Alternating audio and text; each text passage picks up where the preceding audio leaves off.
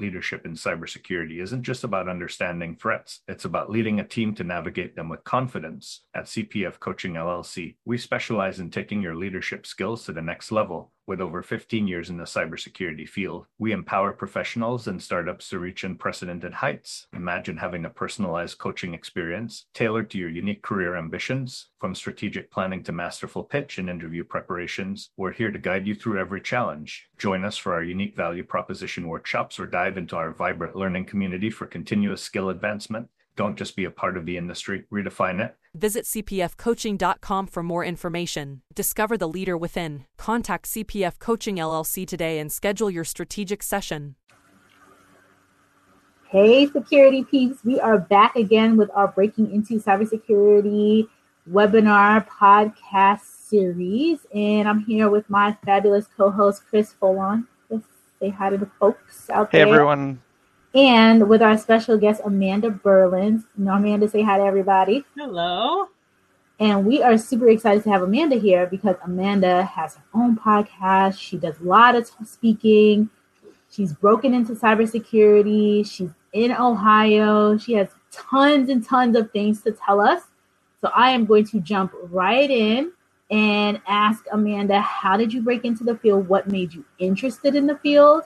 And then tell us about all the wonderful things that you're doing right now today. all right.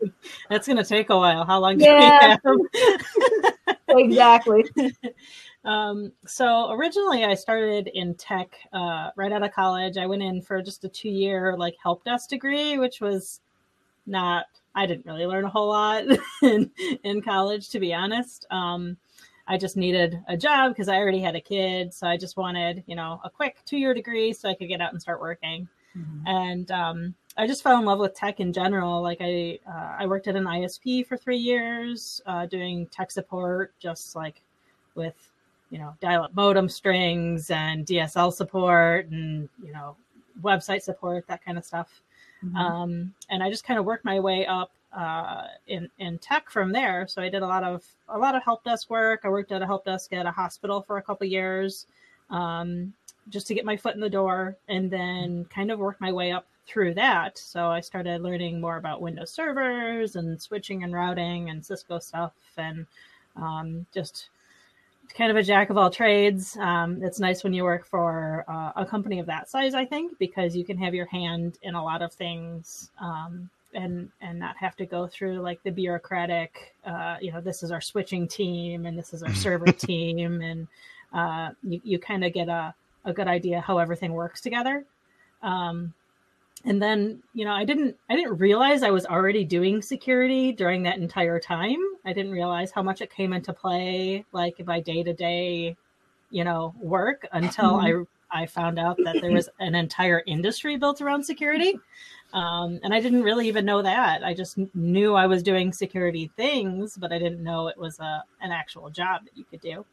Um, and I think you know one of one of the biggest turning points for me was uh, when I was doing like that net sysadmin stuff at hospital. Is we had a pen test, and uh, one of our first pen tests was um, from Dave Kennedy, and he came in and I was talking to him about like just stuff and like he was letting me watch him pen test our network and ask questions and um, kind of uh, did a little mentoring thing while he was there. And, uh, you know, I told him some of my interests and uh, how I had gotten um, kind of some pushback from some people on how they, you know, depending on uh, like my what my skill sets were, uh, that maybe I didn't belong in security. And mm-hmm. Dave kind of shut that down. He's like, hey, there's this conference that I'm hosting. Um, why don't you come down to that? And I think you'll really like it. And you you can you could definitely do security. Like that's you know you've already been doing it, and uh, you know there's definitely uh, a future for you if that's what you want to do. So that was probably the bigger turning point for me. Um, was someone like that just kind of giving me uh, like the little boost that I needed at that time. Mm-hmm. Um, and then I started doing a lot of security stuff within the hospital specifically. And from there, I just kind of grew and started doing um, network specific security, went to a company and, and ended up doing um, like MSSP work and working in Splunk and a bunch of SIEM related stuff. Uh, and it just kind of took off from there. Well, I mean, talk about a, a great first mentor to have in security. yeah, for sure. Yeah. Um, so he, he gave you the boost. He suggested to go to the conference. What conference was that for those that are interested? Uh, so it was DerbyCon, and um, so this is the last year DerbyCon. It's uh, DerbyCon nine, I think. Yeah, yeah, yeah, nine. Nine, and uh, my first one that I went to was three. So oh, okay, it's, it's been it's been a while now. Um, but yeah, I've been to everyone since, and uh, now I run stuff at DerbyCon, and it's it's uh, definitely definitely my favorite conference out of all of them. So, what was the? Oh, sorry. Uh, what was the time period between when um, Dave said that you w- you definitely had what it took to be in security to when you got your first security role? Like, how how long of a period was that? Um, I want to say a year or two. Uh, they it's difficult in um, some orga- organizations and some uh, fields, like the healthcare field. They don't they don't realize a lot of times um, your skills are transferable to other places, right? They don't want to pay you a security salary. Um, they don't want to give you that security title, even though you're already doing the work. So I didn't technically have a security role when I was there, even though like I was running internal phishing campaigns and doing vulnerability management and patching and and all uh, security ops would do, right? Um, but I didn't get my first like true uh, security role until I left the hospital and and actually looked for something um, uh, that was looked for somebody that was looking for a security specific position. I have a quick question. Why is DerbyCon your favorite? Um, it's you know, other than it being my first conference and kind of getting me into it, um, just the the amount of people that I've met there that uh, have taught me things or that I've just made connections with, and you know, we teach each other things. It just it's it's a really good atmosphere um, to to learn and to network and everybody's usually just really open mm-hmm. um, with you know you can just walk up to somebody that like maybe they have you know 80,000 followers on Twitter and wrote this tool that everybody uses but they're just sitting there like you can go up and talk to them about whatever you're interested in. And uh, everybody was always really super open and open and welcoming. Yeah. We hear that a lot and when we talk to um, people looking to break into the field, we always recommend they go to various conferences. You know, we like the, I know Chris and I tend to like the smaller ones, the more local, the B-Sides one that we were both at recently, B-Sides yep. Nova. Um, and so that's why I wanted to hear from you as to what, what makes it exciting for you because we share with people all the time that exactly what you said. You want to go and meet people and you'll meet you know these gurus in the field that typically in other professions you, you typically wouldn't get to meet someone like that. And right, for sure. Cybersecurity community is just so open and so giving and so like collaborative that we share that with people and especially people coming outside of the industry they tend to be um, in awe of the fact that you could walk up to a Chris Roberts and a um, who's the person that you met? Oh, Dave Kennedy. Yeah, Dave Kennedy. Like you know, these people are at the very top of their field, and um, you know they'll have a conversation with anyone you know right. who wants to be, and, and, they're just so passionate about the industry. So. Yep. What are some of the things that you do to stay current, to stay on top of your game? Oh gosh, um, uh, definitely going to conferences and listening to talks, even if I don't go or if I don't watch talk while I'm there. Like I, I always um, break out uh, a list of things that I want to learn from the talks that have been recorded. Um, and there's just so much information out there on YouTube and stuff that uh, lately I've been learning a lot of SQL, which isn't like specifically security related, but uh, the company that I work for right now, uh, it's really coming in handy. because uh, that's a lot of what our detections are going to be built on is SQL um, SQL queries. So I've been learning learning a lot of SQL lately, um, and just using like uh, uh, a couple of the websites that are out there, like um, was it W three Schools and um, oh, I can't I can't remember some of the other ones. Uh, I have I have like a lifetime membership to O'Reilly and Safari Online. Oh, nice. Um, so I use I use a lot of that. Um, so yeah, uh, a lot of reading, a lot of podcasts. I listen to a lot of podcasts. So you yeah, have something in common. the podcast well, that, right, right. That, that's how I came across um, Amanda um, a couple years ago, just as pod, her podcast was starting. Um, yeah. That's how I came across that, and um, started adding to my list from there. But yeah, um, I've been on BrakeSec for two, a little bit over two years now. They've been they've been going for I think 4 mm-hmm. uh, four or five, but I've been on it for two years, and I didn't think I would learn so much just podcasting.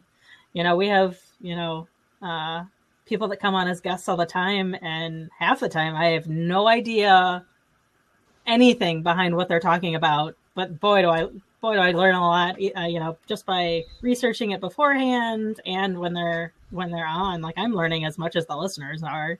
Um, uh, you know, you're just there to you know, facilitate sometimes. Mm-hmm. So tell us more. Tell the the the um the audience more about your podcast, since everyone might not know about it. Oh yeah. So um, I'm on Brakeing Down Security, uh, and breaking is spelled B R A K E I N G because the guy that started it is Bryan Brake, and it's kind of like a pun off of his last name. Mm-hmm. Um, we get all the time, like, do you know that you've spelled breaking wrong? like, we'll hand out stickers or did it on purpose. Use, yeah, yeah, it's totally on purpose. Don't worry, we get that question a lot. Um, yeah, and and we really just have um, we try to not do news of the day because there's a lot of news of the day podcasts out there, but a lot of times uh, whatever news is out there is, is too big to not not talk about when you're in security, right? Um, uh, but we, yeah, we have a we have a lot of guests on and talk about um, you know anything from AppSec to uh, defensive security to the latest vulnerability. We just aim to teach people. Is it a daily podcast? Uh, no, just once a week. Okay. Yeah.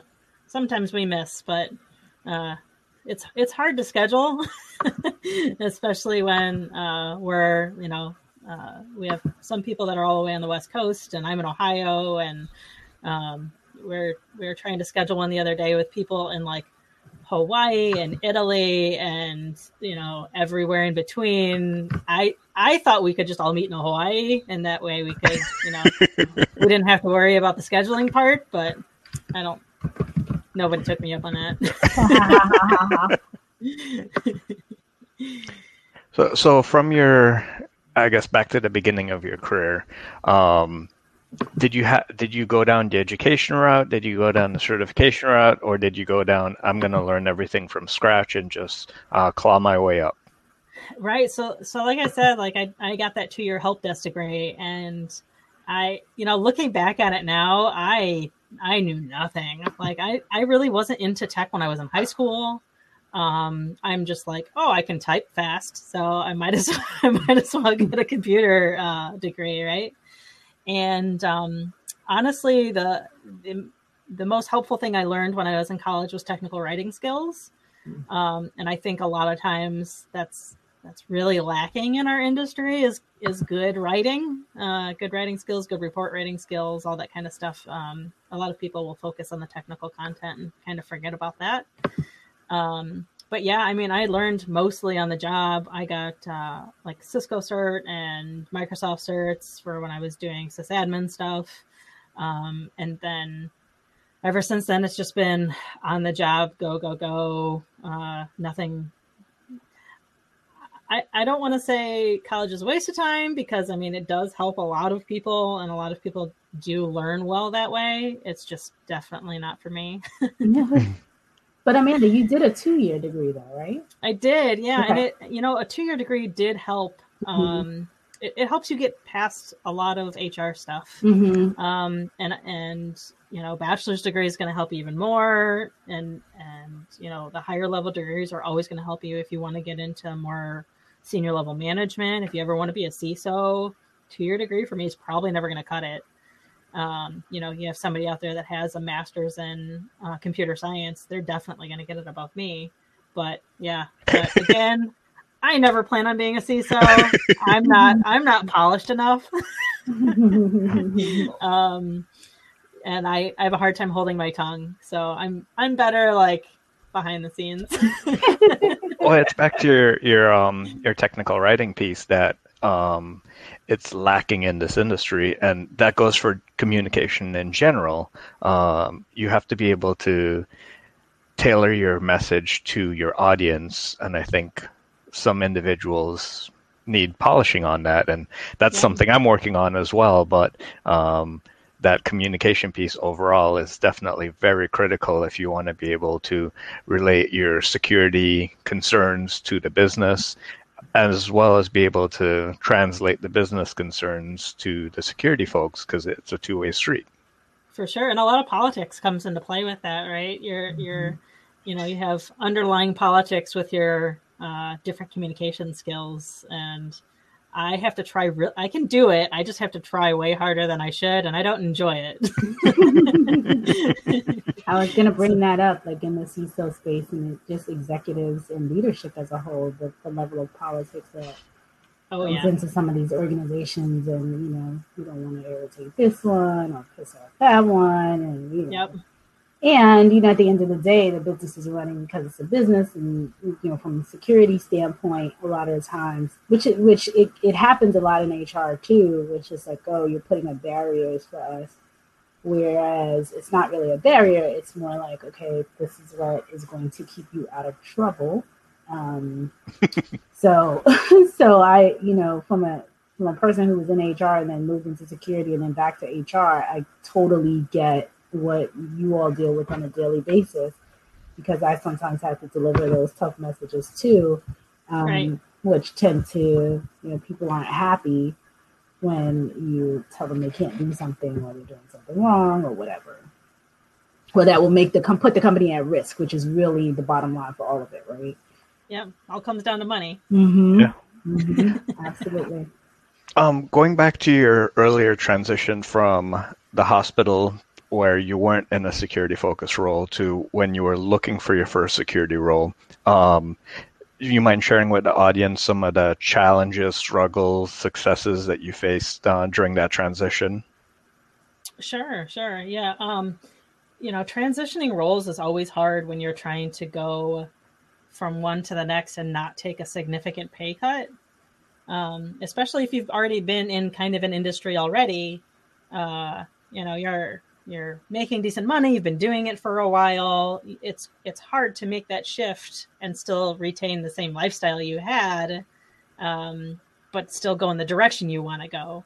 So i was lucky enough to find um, a role that kind of just added security to what i was already doing. It was it was basically just um, uh, it was an mssp that did firewall firewall role management and like um, vpn management and stuff like that. So it was stuff that I already knew, knew already knew how to do. They just happen to have the security title added to it. Um, you just have to try and look for that kind of stuff that you you know it all goes around to what the company um, titled it as, right? So job titles are weird. You know, they they change from one industry to the next, and it may be uh, you know a completely different skill set, or it might be just a completely different title. Um, and I think that's one of the more challenging things is trying to find what you're looking for, but not knowing exactly what it's going to be called. I think um, you're. Sorry, Amanda. Go ahead. No, it's all right. And uh, yeah, I was just lucky enough to get a network security role, and then you know when you have that security word in your title, uh, and uh, you know being at a company that'll let you move around into different roles also helps. Um, so I went from network security um, in one company to security architect in the same company. And you can kind of cross train when you're in a company like that. I, that's why I really like um, MSSPs because you kind of have uh, sometimes a broad skill set within that organization and you can kind of cross train without having to, you know, look for a different job. Um, uh, and that can help a lot of times too. Yeah, you made a good point about job titles because that comes up to me. That happens a lot. People ask me a lot of questions around um, applying to different roles, and I always share exactly what you talked about just now. That a lot of these titles, you know, different companies have different level schemes. They have different, you know, a manager in one company could be a VP or a director in a different company. Um, yep. I always used to say in banking, you know, there's hundreds of VPs because it's typically the person that has a couple years experience, whereas in you know a corporation, a VP has 200 people under him or her. Right.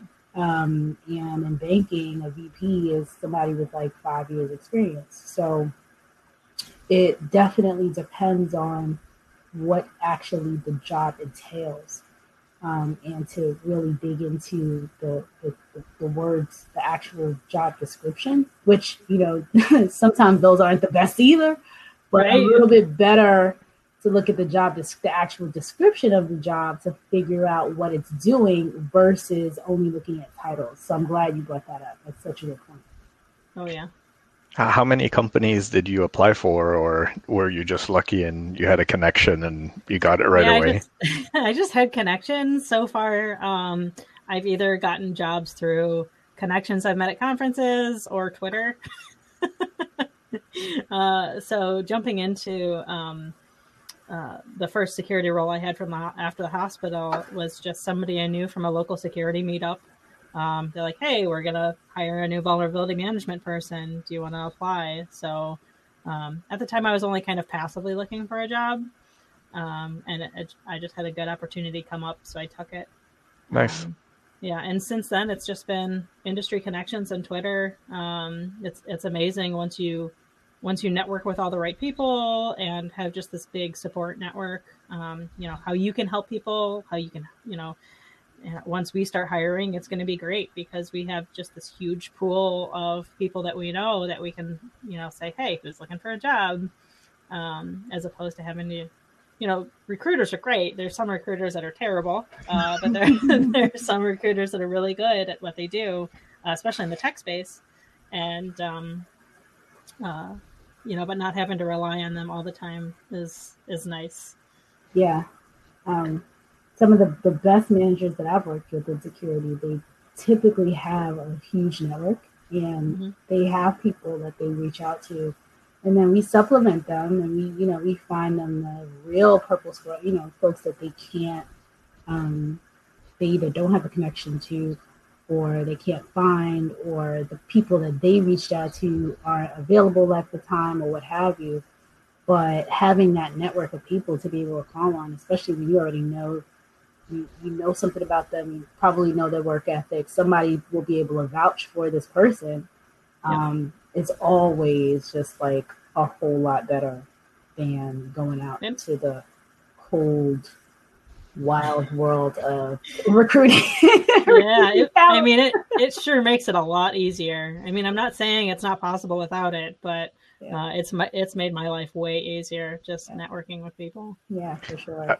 Uh, and speaking of applying via networking and Twitter, um, I know one of the other um, hidden areas for finding jobs are um, informal Slack channels, like breaking breaking down security Slack channel. They have a yeah. a channel just for jobs, and everyone that's on the chat Slack channel will post jobs that they saw on in their areas, and then everyone else that's in that channel will get to see as well.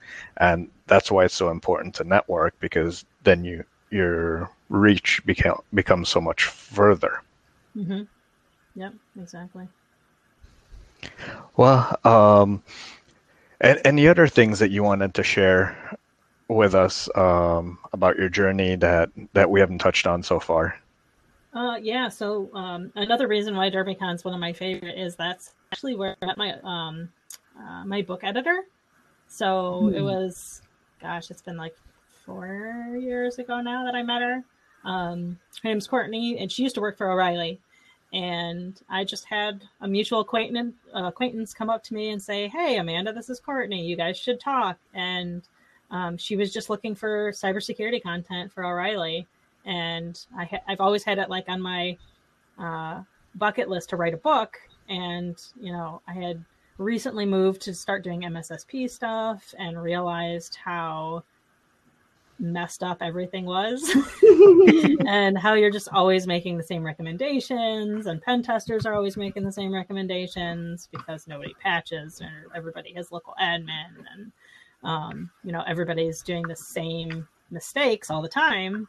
And that was kind of my idea around a book. Um, that's how i met my co-author lee brotherston. And uh, you know if it weren't for that i you know i may not still have written a book. Um, but yeah, that was uh, probably one of my main accomplishments so far. Uh, was writing that, and it's been out, I think, two years now. It'll yeah. be two years in April. Um, you should share your link in the in the uh, chat for the audience. Oh yeah, yeah, I totally will. Um, but it's called uh, the Defensive Security Handbook. It's on Amazon and stuff. And if you have a uh, Safari subscription, it's on there. Um, but yeah, it was very time consuming, uh, a very arduous process. Uh, when my kids found out I was done writing, they were very happy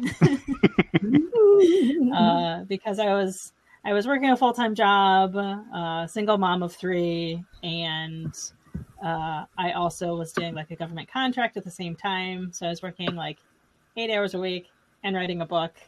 Wow! And it was it was a tough year. that is impressive. Yeah, so it was uh yeah, one of one of the best things I've done so far, uh being in being in enjoyed it. No, that's fantastic. I just pulled up your um I just pulled it up on Amazon. I'm gonna put the link. Um do you want the Amazon link or should I or should we... Uh yeah, Amazon link works. Yeah, thank okay. you. And um yeah, I mean, uh, Lee had the same idea at the same time, kind of, and we were both talking to O'Reilly. So I had never met him before we started writing, uh, and like eventually met him at DEF CON. But uh, we were actually writing on the book and stuff, and was we are just skyping um, to start writing before we'd even met in person. Um, and uh, yeah, so that that whole process was was fun. So, based on the timeline, when you wrote this book, was almost the same time you you were coming into the industry in an official capacity, so to say, right? So, did... um, it was yeah, maybe like two years after. Okay. Yeah. So, did did it in researching the content for the book? Did it just help reinforce some of the things that you were doing, or was it all new learning, or? Um, a lot of the stuff is stuff I was already doing. It was I, we wrote it to be the book that we would have wanted when we started in IT, mm-hmm. um, because you know when I started at the hospital, it was you know one of the most insecure networks I've been on, um, and you know us and the team there like built it up and made it way better. Now I'll actually go there as, as a patient and not be too scared. Um, uh, but it's we wrote it for us of the previous us you know it was stuff that we were already doing and implementing like the vulnerability management and patching and good password policies and all of the basics that people complain about all the time that nobody does mm-hmm. we wanted it to all be in one one spot right? okay um so that's that's why we wrote it and uh you know it's it's one of those things that you know, yeah, we'll update it every now and then, but it's uh, it's kind of timeless, right? Because you know, people still have what Windows 3.1 on the internet, so it's, it's going to be a while before that's uh, that at least the concepts are outdated. Um, and we we tried to put it together so like anybody starting a security program uh, would kind of be able to follow it step by step if they wanted to, and kind of jump around if they wanted. Um, but yeah, hopefully, hopefully it makes somebody's life easier. great, great. Um, we're approaching the the end of the half hour. Uh, I always like to ask uh, one final question. If if you had to give anyone listening one piece of sage sage advice as they're transitioning, um, what would it be? Uh, definitely network more. Go to your local B-sides. Go to your local security meetup. Um, like I have, se- I have several I don't want to say around here because nothing's near me in Ohio. Uh, but I'll I go to Detroit or Cleveland and um, just yeah meet people in the industry. Get on Twitter if you don't have it already. Um, it's it's all of that's been uh, super helpful. That's awesome, Amanda. Well, thank you so much for being our guest today. And yeah. uh, we appreciate you. I'm definitely going to check out that book. I put it in our, our little chat section. Um, it's always awesome to have a fellow author on the podcast. Yeah, podcaster. I think this is the first time we've had. No, no, no. We had one other, I think, podcaster. So I, I do have one more thing if yes. I if I have time. Absolutely. I totally I totally forgot. Um, so recently at this last DerbyCon, we had the first mental health and wellness village, mm-hmm. uh, which kind of spun off a whole new nonprofit that I'm I'm running with a couple people called Mental Health Hackers. Uh, and we actually just run wellness villages at conferences. So for people that have any any type of wellness issue, mental health issue, or I'm sure if you don't have it, you know somebody that does. Mm-hmm. Uh, we're just teaching more people about mental health in general and uh, coping skills and all that kind of stuff. So uh, we're we're coming to a few conferences BSides Austin, BSides San Antonio, BSides Nashville, and Layer Eight conference. Um, also with talking to like 20 others. So that's exciting. For those. Yeah, yeah, absolutely so needed. Please put the link in the um, chat box. Yep. That we have that, and it'll be here um, for folks when they come and visit after the the um, recording is done. Okay, awesome. Well, thank you, Amanda. Thank you, Chris, and we will see everybody next week. Thanks, everyone. Bye. Take care. Bye. Bye bye.